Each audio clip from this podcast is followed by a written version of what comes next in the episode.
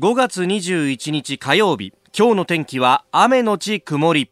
日本放送飯田浩二の OK 工事アップ。朝6時を過ぎました。おはようございます。日本放送アナウンサーの飯田浩二です。おはようございます。日本放送アナウンサーの新業一華です。日本放送飯田浩二の OK 工事アップ。この後8時まで生放送です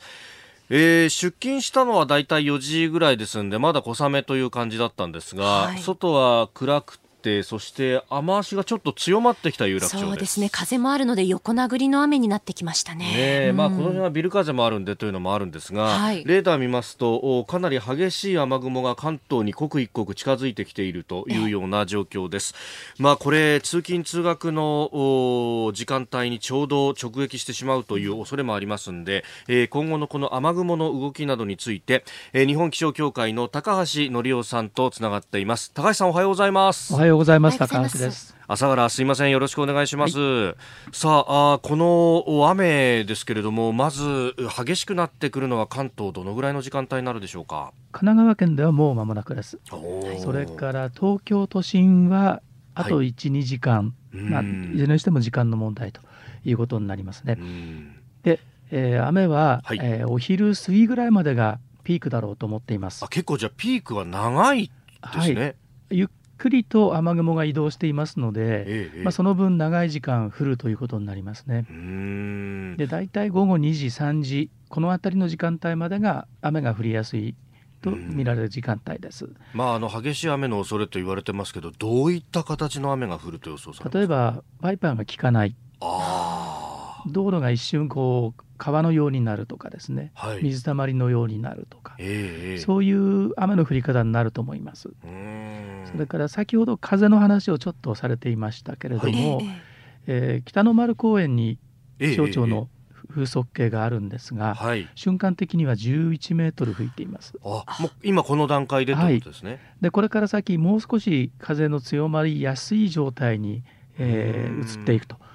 いうことで瞬間的には20メートルという声も聞くかもしれませんです。そうすると傘持っててもこれ、大変ということですよね。足元が完全に濡れてしまうということになりますね。えー、替えのタオルとか、タオル、はい、まあ、いつもはハンカチで持ってるよという方も、えー、もう一枚余計に持たれるとか、えー、靴下を替えを持つとか、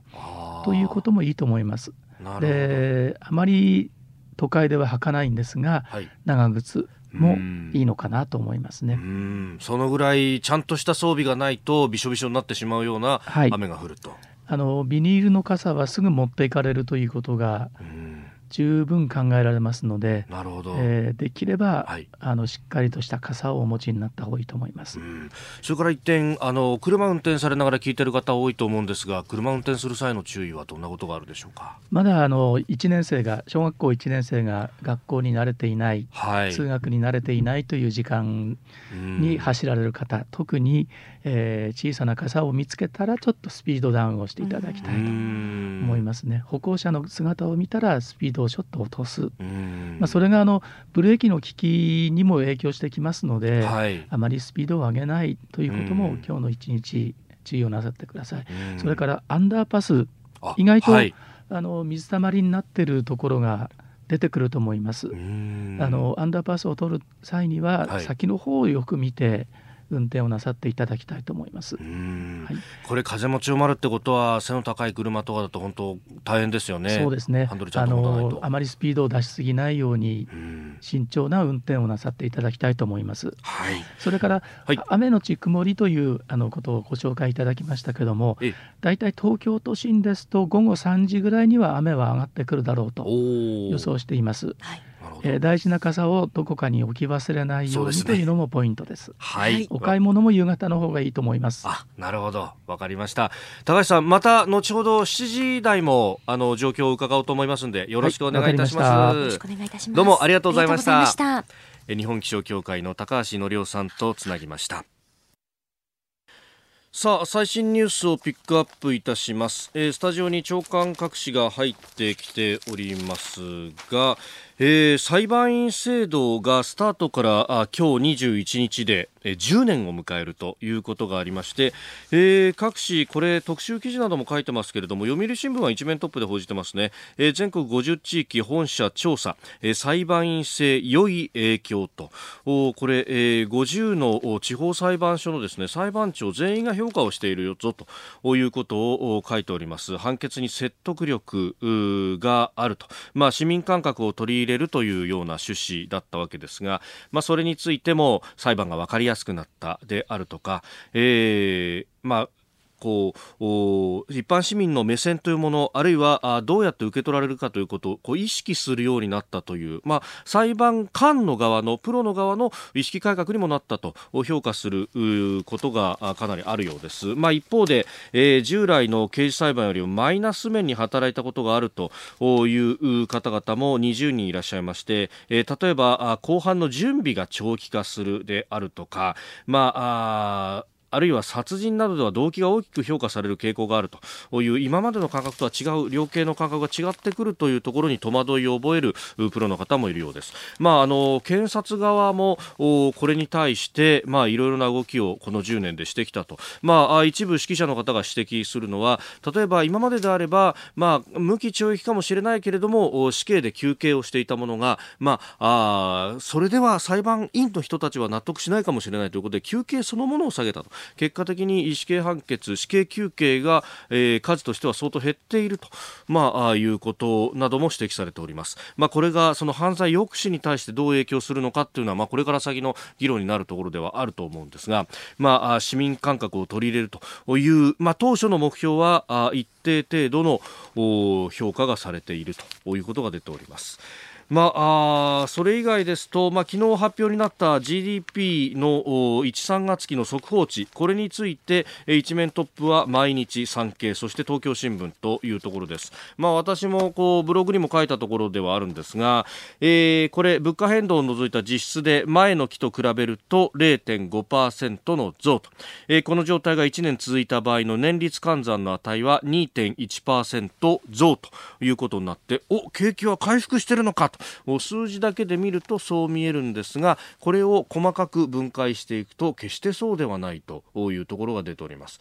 ま、あ2.1%その内訳というのがえー、まあ、年率、ごめんなさい。前期比で0.5%増。その内訳が内需0.1に対して外需0.4と。で、外需というもの。まあ、輸出入の差し引きなんですね、これ。で、えー、まあ、輸出よりも輸出が多くって輸入が少ないと、当然、日本にとっては受け取るお金が増える分だけ、えー、増えたと。全体として経済が大きくなったよっていうふうに言うんですが、これ逆に言うとですね、えー、輸出が減ってて、でも輸入がもっともっと減るとですね、その分だけ、えー、輸出入では差し引きプラス、マイナスかけるマイナスがプラスみたいなもんですね。えー、これ、えープラスというふうに出て、今回はそれが非常に大きく出たということがあります。で、えー、これ輸入、輸出が増えて、で、輸入も増えて、でも輸出の増え分が多いからプラスですよっていうと、とってもいい循環なわけですよ。えー、日本全体を一つの会社と考えるととっても儲かってるわけで。で、逆に言うと、お輸出は減ったけど、輸入がもっともっと減ったんで、えー、全体としてはプラスになったっていうのは非常にまずくてですね。で、あのー、これ輸入が減ったよっていうとよく言われるのが、えー、いや、原油が、原油とかね、そういう油の輸入が減ったから、えー、全体として、減ったんだっていう言い方をする人いるんですが、調べてみるとですね、今日本全体の輸入に占める原油あるいはソユと呼ばれる、えー、ものの割合って、たった1割。1割ないんですよ。えー、一番新しい数字で今2017年の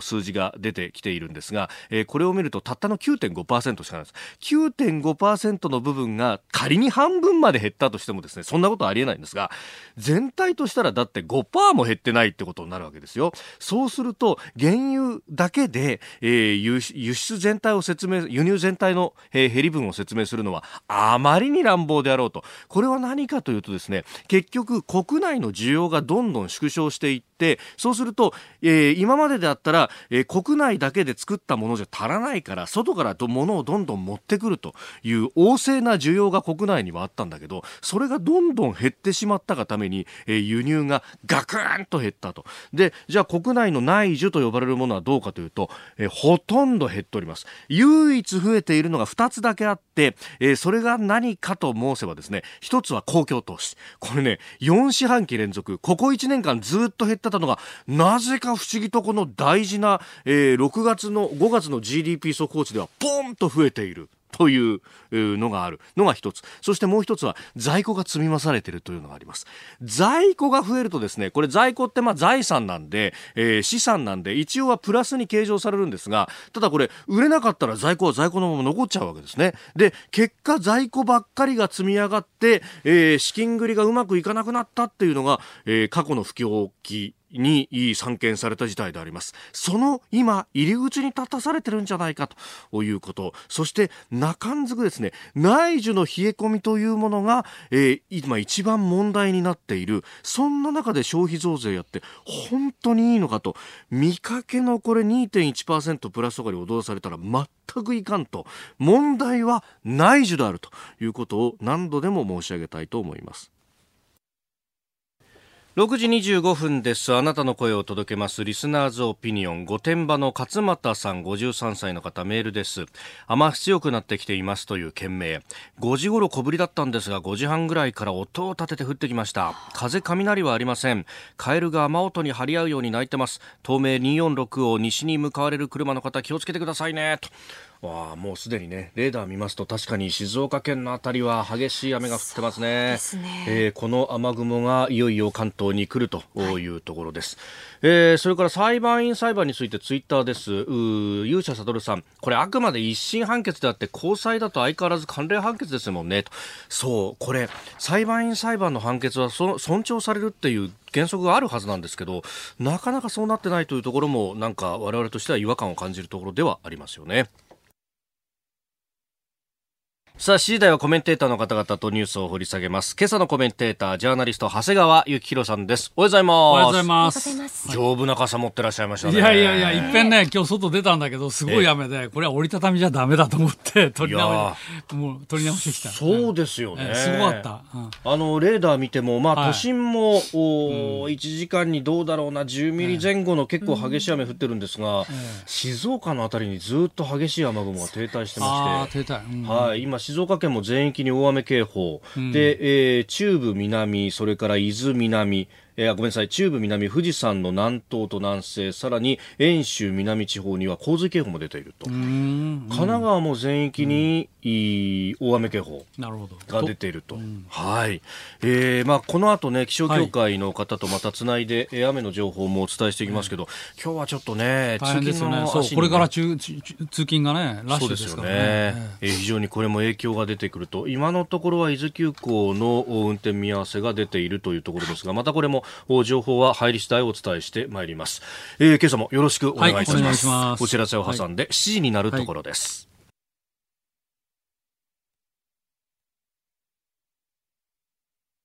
5月21日火曜日時刻は朝7時を過ぎました。改めましておはようございます。日本放送アナウンサーの飯田浩二です。おはようございます。日本放送アナウンサーの新業一華です。あなたと一緒にニュースを考える飯田浩二の OK 工事アップ。7時台はコメンテーターの方々とニュースを掘り下げてまいります。今朝のコメンテーター、ジャーナリスト、長谷川幸宏さんです。長谷川さんおはようございます。おはようございます。よろしくお願いします。お願いします。長谷川さんには番組エンディングまでお付き合いいただきます。では、最初のニュース、こちらです。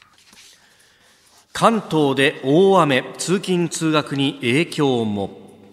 昨日西日本各地に大雨を降らせた雨雲は東に移動し関東地方ではこれから非常に激しい雨が降る恐れがあります。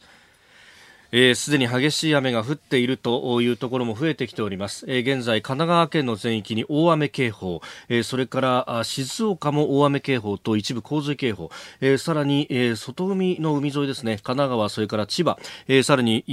東京伊豆諸島新島三宅島波浪警報も出ております。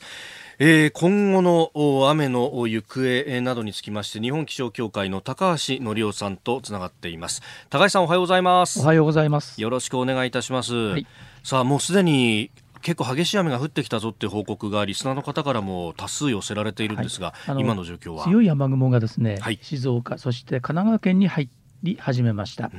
で東京も一時強い雨雲があの発生していたんですがこの時間は少し弱まってきています、はい、でもこれからが本格的な雨です。あのこれこれからが本格的な雨でピークっていうのはいつ頃になりそうですか？大体お昼ぐらいになるかなと思います。お昼を過ぎてしまうかもしれないというあの今の雨雲の移動の状況ですね。はい、その後はどうなるんですか？大体2時、3時を過ぎると、東京都心などは雨は止んでくるだろうと、止んでくる、はい、見通しです。非常にこう幅の狭い寒冷前線という、はい、ものが雨を降らせているんですが、えまだ西の端は、えー、東海地方、愛知、三重といったところにありますので、このぐらいの幅があるということですね。それがゆっくりこう東へ動くという形です。相当これ進みは遅いっていうことですか？少なくとも5、6時間はあと降るわけですから、はい、で今、都心は1時間に10ミリから15ミリぐらいです。ええ、あの風も出てますので、はい、ザーザーと降ったる降っているあるいは横殴りになっているという方が多いと思います。うん。これがピークになるとザーザーどころじゃ済まないということですね。はい、あの一時ですけれども例えばアンダーパスが水が溢れてしまうとかですね、はい、そういったことも考えられます、はい、今のうちに備えておくべきことはどういったことですか？まずはあのお出かけの時は、えー、雨具をしっかりした傘で装備するそれからレインコートですとかレインシューズがある方は、えー、躊躇なく着た方があるいは履いた方がいいと思います。えー、それから雷がちょっと発生の危険があるんですね。はい、もしゴロゴロっていう音とかですね、えー、急に暗くなるとかこれから日中ですので急に暗くなるっていうことがありますので、うん、そういった時には建物の中に入るといったことがあの必要になってくると思います。それから車運転されている方はどういった注意必要でしょうか？はい、あの雨水が道路にいっぱい溜まるという状態になりますので、はい、えー、泥跳ね水跳ねに絶対なさらないでいただきたいと思います。歩行者の姿を見たらスピードを弱めるということが必要だと思いますし、えー、先ほど申し上げたアンダーパスのところ、はい、一旦先が大丈夫っていうのを確認した上で、えー、あの止まってるような車があったら絶対無理ですので、そこは突っ込まない方がいいと思います。うんもう迂回路を探してと。はい。うん土砂崩れとかどうですか？はい、あの十分に危険性はあります。あの土地のその弱いところというのは皆さんあの身の回りご存知だと思いますけども、はい、なるべく崖には近づかない、うん、えー、ちょろちょろと水が出始めていてもそれはもう土砂崩れが起きる、えー、サインでもありますのでそういったところはなるべく避けるということですね。それから小さな河川ドブ板がこう溢れたりですね、はい、いうこともありますので、うん、えー、普段通り慣れてないところはなるべく避けて歩った方がいいと思います。なるほど、わかりました。高橋さんどうもありがとうございました。失礼いたします。日本気象協会の高橋則夫さんに聞きました、えー、雨がこれから激しくなるというところであります、えー、交通の関係の情報など入り次第お伝えしてまいります。今のところ関東地方広く拡大しますと伊豆急行線が大雨の影響で伊東と伊豆高原の間で運転見合わせという情報が入ってきております。あ、えー、また東海道本線由比と興津の間でも運転を見合わせということが出てきております。ご利用の方はご注意ください。おはようニュースネットワーク。東京有楽町日本放送をキーステーションに全国のラジオ局21局を結んでお届けいたします。時刻は7時11分を過ぎました。おはようございます。日本放送アナウンサーの飯田浩二です。今朝のコメンテーターはジャーナリストの長谷川幸宏さん。取り上げるニュースはこちらです。1月から3月の GDP2 期連続でプラス。内閣府が昨日発表した1、3月期の GDP 国内総生産の速報値は物価変動の影響を除いた実質で前の3ヶ月と比べプラス0.5%年率に換算してプラス2.1%と2期連続のプラス成長でした。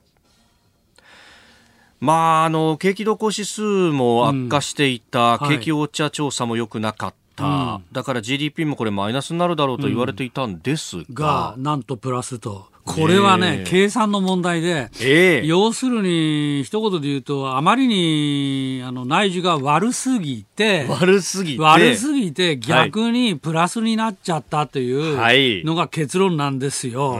どういう意味かと言いますと、はい、内需があの悪い、つまりあの消費も設備投資も悪いと、うん、でそうなると、実はあの輸入が減るんですね。輸入が減る。あえて、はい、あの輸入品を買う必要ないということで,、でその輸入がどのぐらい減ったかと言いますと、はい、年率換算で実質の値だとマイナス17.2、えまあ、2割弱。もう落ち込んだ、それから名目で見ますと、名目の数字がもうとんでもない数字で、はい、マイナス28.3%、うん、つまり3割弱も年率換算で、はい、え今期は減ってしまったと。ということなんですね。それでこあのこの GDP の計算ってどうなってるかって言いますと、はいえー、要するに私 CGIX-M と覚えてるんですけど、えー、消費と政府投資と、政府の支出と投資と輸出、これはプラスで勘定するんですよ、うん。はい、ところがマイナス M はインポート M マイナスは輸入はマイナスですから、はい、そうするとマイナスの値が出ると逆にマイナスとマイナスでプラスになっちゃうんですよ。まあ、そういう事情があって、はい、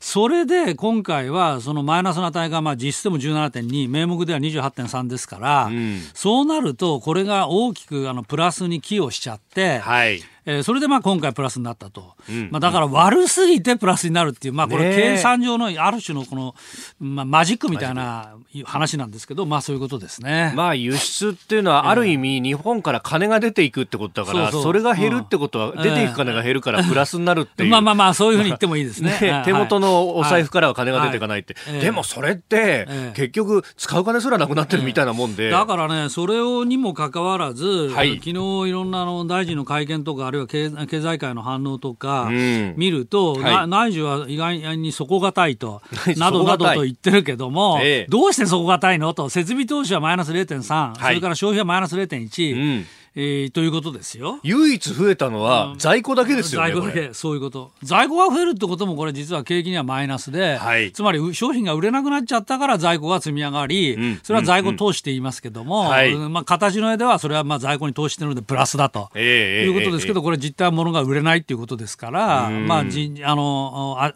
か本当の話は、これ、景気はあまり良くないと、ええ。ということですね。あの、まあ、日本放送では6時から番組やってますんではい、でこの話題も結構、ツイッターやメールでご意見いただくんですが、ええ。まあ、ビジネスやってる人からすると、いや、在庫はえー、資本資産じゃなくて、負債だと思えって先輩から口酸っぱくして言われたんだと。ね、その通りですよ。結局売れなかったらそれデッドストックで残っちゃう。そう、単なる積み上がっちゃって、最後は処分するしかないと、はい、いうことですからね。まあそれで、なバブル後は苦しんだわけですよね、この国は。過剰在庫や、ね、過剰投資を抱えてと。じゃあそう考えるとこれどうなんですか、えー、なんか景気後退の入り口にいるのかどうか。まあ完全にそうですね。あの在庫が積み上がるのがまさにおっしゃった通り、はい、まあ景気が循環するわけですけど、その循環の中の悪化に対悪化に向かっていく、はい、まあ入り口の情勢って言っていいでしょうね。まあ、この積み上がりがその後もう一回景気が回復して、え。ー、はけていけばいいけどってとこそういうことですね。まあ、それから輸出についても言っておくと、実は輸出もプラスなのかというと、そんなことなくて、はい、やっぱり、あの実質値でマイナス9.4、名目値だとマイナス13.3ですよ。まあ、実感は名目の方が正しい、年率換算、はい、正しいんですけど、要するに、あのまあ、中国の影響ですよ、これは、はい、中国経済がもう本当に落ち込んできているので、うん、まあ、物物がまあ1割以上売れなくなったと,、はい、ということですね。でもまあそれ以上に日本国内の輸入が先ほど言いましたけど、3割弱も名目で下がっていると。うん、3割ってこれちょっとね、ね直近では記憶がないぐらいの数字ですね。えー、これしかも1、3月期の数字ということは、はい米中の貿易摩擦ってその後ですよね。その本格化したのね。まあこれからだから今あの追加の制裁関税を発表してますけど、はい、などなどの影響がこれから四六にかけて、はい、まあ出てくる。えー、ということですね。だから景気は底堅いなんていう話はどこをどう見ても出てこない。と思います、景気底堅いから消費増税やるんだって話が、まあね、それはあのー、今の段階では、それはまあ口が裂けてもそんな増税はやりませんよなんて話はできない、だからそこら辺のあれをまあ見てるんだと思いますね、タイミングを。あまあ、それとあの実際の家計、消費者がどのくらい織り込んでくるのか、はい、あこれは無理だよねっていう感じを織り込んでくるのか、まあ、その辺だと思います。財務省の関係者に聞いたら、はい、神風が吹いたねっていうような表現をしていたんですまあ、暴風が吹き荒れちゃって、えー、だから、あの、輸入が減っちゃったと。まあ、それをまあ、神風。まあ、まあ、正直。まあ、なんというか、後押ししちゃったというような。そうですね。まあ、その辺、こう、空気を見ているっていうのが、次のニュースにもこれ、つながるかもしれませんね。はい、はい、はい。えー、では、次のニュースに行きたいと思います。こちらです。菅官房長官が内閣不信任案提出なら解散の大義になりうると再び発言。私先日申し上げたのは不信任案が提出された場合に解散の大義になるかということでありました。当然なりうるだろうということをお話をさせていただきました。えー、昨日ですね、菅官房長官があ話したコメント、まあこれ、えー、官房長官がですね、衆議院の決算行政監視委員会で衆議院の解散について、えー、うん、述べたと、うん、野党側が内閣不信任案決議案を提出した場合、衆議院を解散する大義になり得るとの認識を改めて、うん、えー、示したということです。あの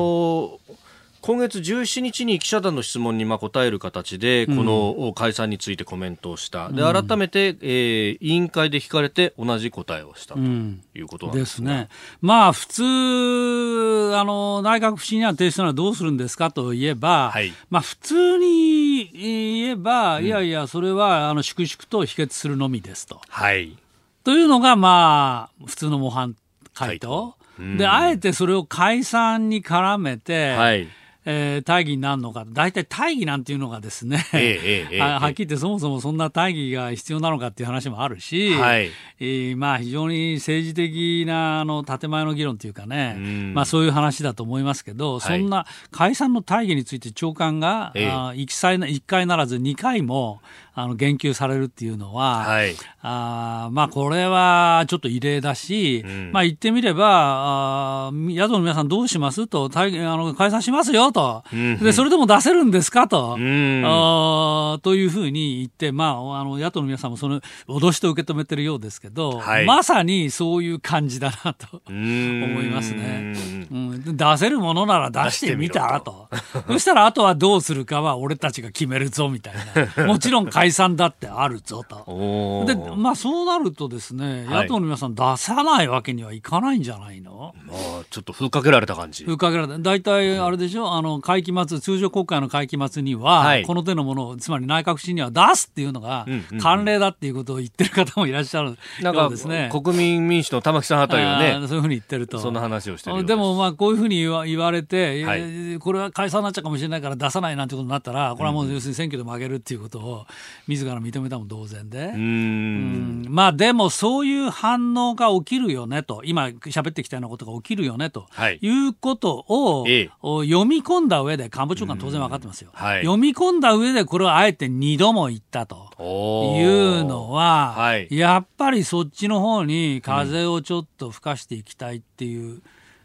感じがあるのかな、深読みすれば。まあ、あの公明党の山口代表なんかは、まあ、一般論として述べた、はい、まあ、確かに一般論といえば一般論かもしれないけど、えーえー、果たして今のこのタイミングでね、はい、どうですかね。うん。まあ、それね、解散をして総選挙ということになったときに、うん、その、おまあ、こう、争点についてと、うん、で、えー、毎日新聞が今日書いてますけれども、うんはい、まああのまあ、増税についてっていうのをやるのは、ちょっとこの数字で難しくなったから、憲法改正なんじゃないかというような話がね、はいはい、えー、出てきてます。確かに総理、憲法について、ここのところ、積極的に発言してますね、再び。そうですね、まああのつまり増税については、えー、あのあんまりそれ踏み込んだいろんな発言しちゃうと、どんどん織り込まれてきちゃうと、はい、そして本当に増税延期だったら、もう解散だっても誰でも分かるんで、えー、それには触れたくないと。でも、どう増税問題は棚に上げたとしても、うん、解散あり得るやいないやという議論は残しておきたいとなると、はい、こういう話、つまり、不信そう不信任案提出で解散というふうにやるぞというふうに言って、まあ、煙巻いてると、なるほど。いうことじゃないでしょうか。はい。えー、ジャーナリスト長谷川幸宏さんとお送りしました。日本早期の方この後も長谷川さんとお付き合いいただきます今朝のコメンテータージャーナリスト長谷川幸宏さんです。引き続きよろしくお願いします。はいお願いします。続いて教えてニュースキーワードです。日韓請求権協定。いわゆる元徴用工訴訟をめぐる問題。日本政府は昨日午前日韓請求権協定に基づく第三国を含めた仲裁委員会を開催するよう韓国政府に求めました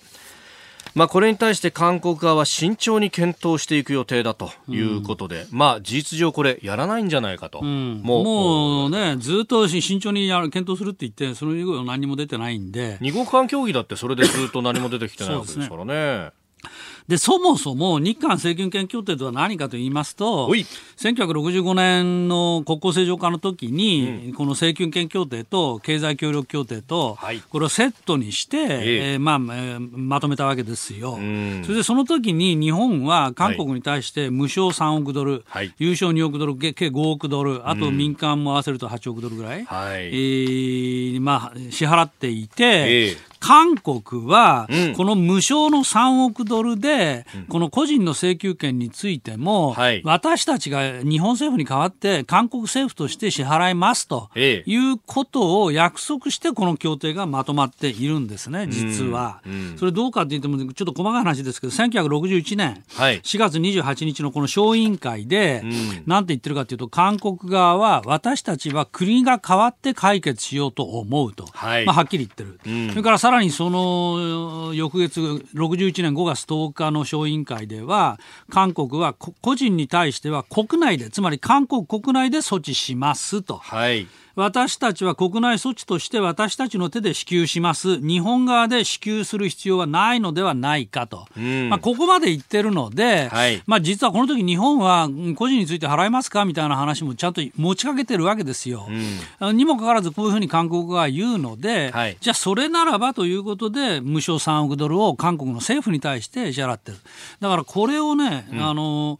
つまり払ってないっていうのは、はい、要するに韓国側がサボってるわけですよ。えーでこれをさらにもう一回、もしもですよ、うん、このもう一遍個人に対して払えということになったら、まあ一言で言えば二重取り、二重取りすることになっちゃう。はい、ということなので、まあ、いかにまあ韓国側がでたらめかと。攻めるなら自分たちの政府を攻めたらどう？と、はい、あなたたち本当は私たちの分をもらってんじゃないの？と、ええいう話なんですね、うん、結局それをこう、まあ、ある意味流用するような形で、えー、あのハンガンの奇跡と経済成長まあ、要するに設備あの国内の投資に使って、はい、まあ、川あの橋作ったりなんだりしたわけですよ、えー、まあ、それで成長したから、はい、まあ、それはそれで政府としては良いのかもしれないけども、うん、今になってこういう問題が出てくることを見るならば、はい、その成長の果実が今たくさんあるはずですから、えー、まあ、それをを使って支払うというのが、まあ、普通の筋道だった、うん、方策だと思うんですけどね。えー、まあその個人の請求権云々みたいな話っていうのは、はい、だからそこの部分で、もう話し合いがなされたはず、えー、そうそう。だから日本側で若干まだ誤解があるのは、個人の請求権は実は日韓請求権協定でな認めてない終わって話なんじゃないのって言いますけども、そうではなくて、うん、日本は当初から個人の請求権はありますよねと。はい、ということは実は今に至るも認めてるわけですよ。この問題が起きてから国会でも答弁でも、ね、政府の答弁でも個人の請求権はありますと、はい、まあ、それはそうだと、はい、ただ、あるんだけどどうしますかという話をその1961年の段階で韓国側と実は詰めていて、はい、その中身が今申し上げたようなこと。つまり韓国が私たちの政府が、うん、あ日本に代わってお支払いしますということで無償が出てるわけですね、はい、3億ドルが。えー、まあ、法律論の話でいうと外交法権をお互いに放棄するという形で、仮に提訴しようとしても国が代わりにやるけど、国は何もしないから、えー、実質できないよっていうような形に、まあ、だから今申し上げたような経過をね実はだからあの日本もね、はい、あのまあ韓国がいつまでたっても応じないのであれば、まあ、これこれはこういうことで、まあ、ボールはもう完全に韓国側にあるんですと、はい、いうことをはっきりさせるべきだと思いますね。うん。えー、今日のキーワード日韓請求権協定でしたニュースについてメール、ツイッター、えー、こちら GDP についてメールいただきました、はい、ルパンの忘れ物さん56歳木更津の方。輸出減ってるんですよね、それでも内需が底堅いという評価がされてますが、うん、輸出することが日本の生命線という時代は終わったんでしょうか？といただきました。うん。あの 輸出が減ってるから内需が底堅い、まあ、輸出と内需は必ずしもあの、まあ、連動している部分もありますけど、うん、内需っていうのはまあ個人消費と設備投資、はい、まあ、これが底堅いと言ってるのは、うん、あマイナスなんだからちょっとおかしいよね、えー、と、ね、いうことがまず一つ、はい、それからまあ輸出が減ってるっていうのはとりあえず先ほど言いましたけど、まあ、中国向け、うんはい、まあ、それよりもあの何度も言いますけど輸入がガタベリしていると、それがも目下はそれが最大の問題だ。えーだということですね、うん、まあ、GDP に占める輸出の割合って実は4割ほどで、内需大国なんですね、うん、日本は、という話もあります。お送りしております日本放送飯田浩二の OK 工事アップ。お相手私日本放送アナウンサー飯田浩二と新業一華がお送りしています。今朝のコメンテーターはジャーナリスト長谷川幸宏さんです。長谷川さん引き続きよろしくお願いします、はい、お願いします。続いてはここだけニューススクープアップです。この時間最後のニュースをスクープアップトランプ大統領が中国は最終的には取引に応じるとの考えを示す。トランプ大統領は19日に放送されたアメリカの FOX ニュースのインタビューで中国との貿易問題について中国は関税によって完全に参っていると述べ最終的には取引に応じるとの考えを示しました。えー、FOX ニュースのインタビュー。今の中国経済はすごくないがアメリカ経済は素晴らしいと。中国は完全に参っている。参っている。よく言いましたね、ここまで。いや、今まで大体大統領って交渉中の話で、まあ、楽観的なことを言って、はい、まあ、最後にちゃぶ台返し、はい、っていうパターンが多いんだけど、うん、まあ、今回もまあその匂いは多少は感じますよね。最終的には取引に応じると。はい、ただ、その理由、つまり完全に参っているっていうところまで言うっていうのは、うん、今までのそのパターンとは、まあ、ちょっと違うかなと。はいまあ思いますね。で、確かに、え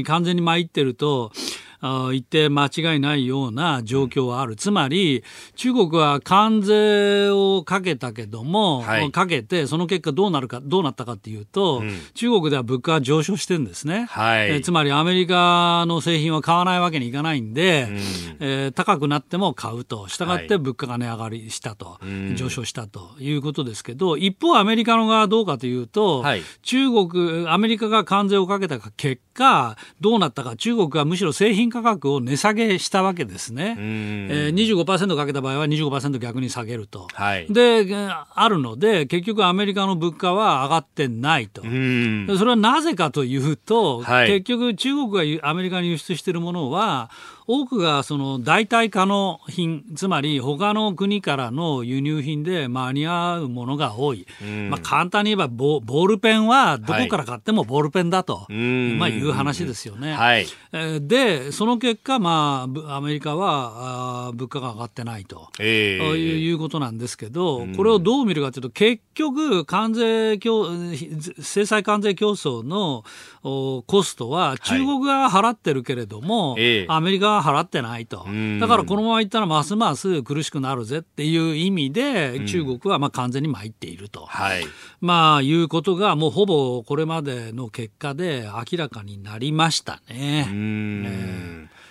まあそうなってくると、ええ、まあこれ、え、ね今チキンゲームみたいな感じになってますけど、はい、まあ折れざるを得ない、でも折れられるかどうか、中国側として。そこなんですよ、一番焦点はそこで、うん、まあ私は降りるわけにはいかないんじゃないかと、いかない。いかないんじゃないかと思います。それはなぜかというと、うんはい、今問題になっているのは、あの去年9月の日米首脳会談の共同声明出てるんですけども、はい、まず一番の問題、うん、要するに知的財産の収奪、まあ、要するにこれ、盗み出してるよねと、窃盗してるでしょ、ええ、これがまあ一つ目、はい、それから技術の強制移転、つまり外資が中国に進出したときには、俺のところに技術よこせよって言ってるって、これは二つ目、はい、それからもう一つは産業補助金ですけども、はい、さらにもう一個、高級企業の問題、産業補助金と国有企業の問題って、今の中国の全体の体制を支える本当の柱ですから、はい、ここのところをやめちゃったら、はい、要するにじゃあ何のための共産党体制だと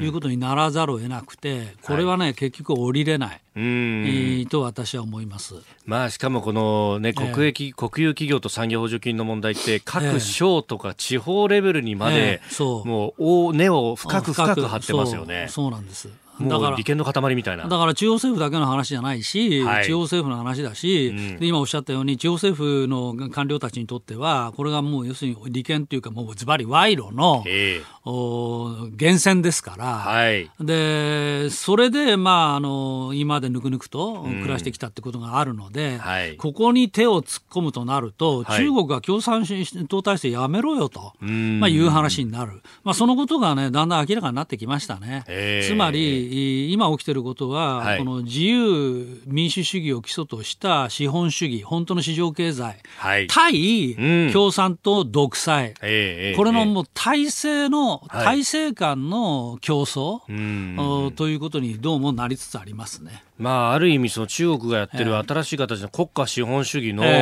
これ、行き詰まりみたいなもの、そうだから国家資本主義があの経済発展させて、支援して発展していけばね、やがて普通のだんだん国家の役割は後ろに後退していって、、はい、で本当に市場経済に近づいてくるんじゃないかっていうのがアメリカのもともとの期待だったわけだけど、まあ、日本は圧力をかけてそうなっていったんですが、なっていったところが習近平体制で起きてることは、はい、逆戻り歴史の羽が逆戻りしていて、うん、どんどんどんどん国有企業がいわば強化されていく、はい、彼の言う国有企業改革というのは、えー、僕らが理解する改革とは逆で、むしろそれを強めて国有企業を強化していくということが改革だと。確かに一回分割したはずの鉄鋼業とかも、えー、あるいはあの鉄道車両とかも、えー、もう一回くっつけてものすごくでかいものを作ろうとしてます、ね、でそれによって、えー、国有企業を強めて、はい、で経済を強めていくっていうのが彼の習近平体制でいう改革なんですよね。うん、これはもう真逆ですから、はい、あやっぱりそことはあの、まあ、独裁体制を続けるのか資本主義に移行していくのか、うん、っていうもう最後の戦いに、まあ、入ってきたなと私は思いますね。これそれまずいだって言ってある意味この外圧をてこにして、ええ龍角さんというあの副首相で今回の交渉の矢面に立った人は、改革しようとしたんだけれども、そのプランを習近平氏に持ってったら、俺の責任でこれはあの発言はすごいね、俺のせ俺が責任を取ると、はい、と言ったわけでしょ、えー、あそこまで、ね、あの大見え切ったとなると、はい、これで妥協したら何だったんだっていう話になるし、俺が責任を取ると言った限りは、はい、これでどんどんどんどん押し込んでいくと、要するに習近平体制のあいわば責任だと、はい、もうすでに一部、その長老たちから、やりすぎだと、つまり本当の作戦っていうのは、もっともっと中国の自力がついてから、それからアメリカとの決戦だと、はい、いうことでもよかったはずなのに、それをあえて、はい、習近平体制の下で、いわばそれに挑戦するように、南シナ海では軍事基地を作り、はい、それからああ、まあ、もう俺たちはもう世界ナンバーワン、ファーウェイなかったら 5G はできない。ないみたいなことをあまりに言い過ぎて、はい、だからあのアメリカを気づかせてしまったじゃないかと、俺たちの本当の意図をと,、はい、という批判がまあ出てきかかっているわけですよね。なるほど、えー、確かにその中国の言われている、えー、まあ、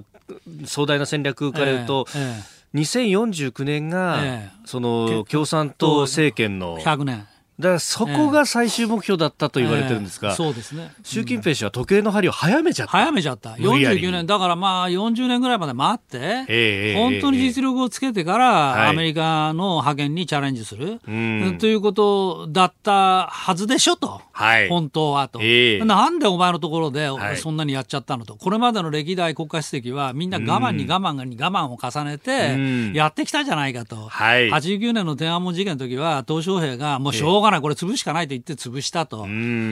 それでもあの西側とはことを荒立てず、えー、とりわけ日本の天皇陛下を招いたりして、やったじゃないかと、えー、それを今、全部、習近平体制の下で台無しにしようとしてんじゃないのっていう。なるほどどことですよね。その東小平さんが言ってた、ええー、投稿妖怪というやつですね。まあ爪を隠して隠して、えー、磨く、えー、今はおもねっておくみたいな。そうそう今はおもねっておく。だからそのことがちょっともうバレバレになってきちゃったよねと。まあだから。あまさにこの歴史の最後のトーナメント決勝戦、はい、決勝戦。体制をのあの優劣を問う決勝戦が始まっちゃったけど、この決勝戦を始めるにはタイミングが早すぎたじゃないかと。もっと後にしろと。いうことだったんじゃないのかと。でももういっぺんもうね決勝戦を始めちゃったんだからね。第1セットもう始まっちゃってますから、はい、で第1セットどうやらボロ負けでしょ？第2セットはどうなるの？いや第2セットも勝てるとは到底思えませんね。第3セットは私は南シナ海の問題だろうと思いますけど。なるほど。セットマッチで例えれば。いやその第3セットの南シナに関しては、えー、もう今高校の自由作戦を、もう今月も2回やっていて、相当これ頻度が高くなってきたって感じ、ね、だからあの6月の大阪 G20 の時に、はいもしかしたら米中首脳会談っていう話も今、観測出てますけど、そ、ね,、れは要するに貿易の話だけじゃなく、はい、貿易ではもうほとんど第2セット始まっちゃって、もう終わりかかってるぐらいですから、もしかしたら南シナ海問題を、はい、大統領提起するんじゃないかという観測も出てますね。うん。えー、ということで、まあ、米中の関係、そして、はい、まあ、この東シナ海、えー、南シナ海はじめ、えー、えー、東アジアの情勢についてもお話しいただきました。